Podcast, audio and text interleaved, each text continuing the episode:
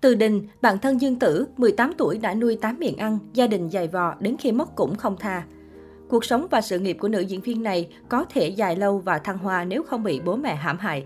Làng giải trí vào năm 2016 từng chứng kiến một vụ việc đau lòng khi một nữ diễn viên tài năng xinh đẹp và chăm chỉ đột ngột qua đời vì bạo bệnh. Đáng nói, đằng sau kết cục bi thương của nữ diễn viên này lại là chuỗi bi kịch được dựng lên bởi chính cha mẹ ruột. Tất cả đều bắt nguồn từ đồng tiền định kiến và sự vô tâm với con cái. Mỹ nhân nuôi cả gia đình bị bố mẹ trọng nam khinh nữ cho ra rìa. Nữ diễn viên Từ Đình sinh năm 1990 tại một làng quê nghèo. Ngay từ khi sinh ra đã không được bố mẹ yêu thương. Cô là đứa con gái thứ ba trong gia đình. Đến với thế gian vào lúc bố mẹ cô muốn có con trai nhất. Sau khi đã đạt được ý nguyện ở lần mang thai thứ bảy, bố mẹ Từ Đình dành hết tình yêu thương cho cậu út, quên rằng mình còn có một người con gái xinh đẹp và tài giỏi. Vì bản thân và gia đình, Từ Đình đến thủ đô Bắc Kinh đắt đỏ để học tập. Ban đầu cái gì có thể kiếm tiền được, Từ Đình đều làm hết, từ phát tờ rơi, dán áp phích quảng cáo đến phụ quán bưng bê lau dọn. Để tiết kiệm tiền cho việc học và gửi về nhà, Từ Đình không dám phung phí, lại còn hiện ăn hiện mặc và bỏ luôn cử ăn sáng, riết cũng thành quen. Những tưởng sau khi học xong cô sẽ có công việc bắt đầu đổ đời nhưng không, mọi thứ đã bị hủy hoại bởi chính bố mẹ cô. Khi ấy bố cô lâm vào cảnh nợ nần, mẹ cô gọi điện đòi tiền và Từ Đình không biết làm gì khác ngoài việc nghe lời. Cuộc sống của cô gái trẻ xoay chuyển chóng mặt vào tuổi 18 đến mức trong túi cô chỉ còn vỏn vẹn 300 tệ, hơn 1 triệu đồng. Phải nuôi gia đình gồm 8 miệng ăn ở độ tuổi xuân sắc nhất cuộc đời. Từ Đình quyết tâm trở thành một diễn viên. Tham gia diễn xuất trở thành bạn của Dương Tử nhưng ác mộng gia đình vẫn đeo bám.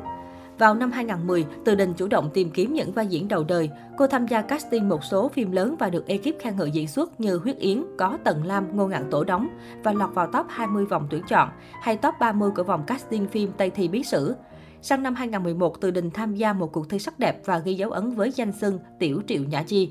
Từ lúc này, cô nàng chính thức được khán giả biết đến cũng như có cơ hội tham gia nhiều bộ phim đình đám. Nữ diễn viên bắt đầu đóng phim và trở thành bạn của Dương Tử, Trương Nhất Sơn. Sau khi hợp tác, tiếp tục công việc diễn xuất chuyên nghiệp. Nghiệp diễn mang lại cho nữ diễn viên Từ Đình chi phí khấm khá hơn, song toàn bộ vẫn chảy về gia đình của cô ở quê. Sau khi trả hết nợ cho bố, gia đình tiếp tục yêu cầu Từ Đình gửi tiền về đóng học phí cho em trai. Với bố mẹ, Từ Đình chỉ là công cụ kiếm tiền, thậm chí họ còn nhiều lần mắng ngược lại Từ Đình kém cỏi, không đủ giỏi. Sau này khi em trai khôn lớn, bố mẹ còn bắt Từ Đình mua nhà, mừng em trai cưới vợ, đồng thời chu cấp trả tiền thuê nhà với lý do mấy chị em khác cũng chuẩn bị đi học đi làm, nhà chẳng còn ai. Trong khi cả gia đình hưởng phước ở quê thì trên thành phố, Từ Đình đi làm đến quên cả giờ giấc, trải qua muôn vàng ốm đau và chật vật đến mức đổ bệnh. Rồi chuyện gì đến cũng đã đến. Mắc bạo bệnh không ngừng bị bố mẹ dày vò đến sau khi qua đời. Trong vòng chưa đầy 5 năm, Từ Đình đã tham gia sắp xỉ 50 bộ phim, lấy lượng bù chất do chỉ toàn vai phụ. Cũng trong năm 2015 ấy, Từ Đình nhận được tin sát đánh, cô mắc bệnh ung thư hạch bạch huyết.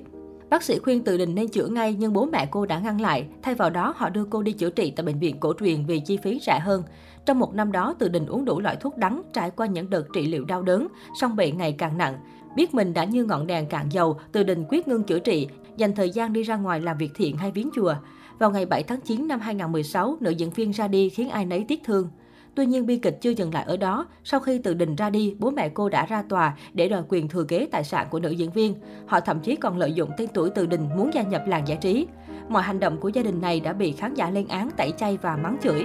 Phải đến mức đó thì những thành viên trong gia đình của Từ Đình mới biết điều, không còn quấy phá như trước nữa. Mặt khác, do đến tận giây phút cuối đời, Từ Đình vẫn chưa bao giờ oán than trách cứ gia đình, luôn giữ nụ cười lạc quan trên môi. Chỉ tiếc rằng làng giải trí đã vĩnh viễn mất đi một nữ diễn viên tài năng, xinh đẹp và tốt bụng.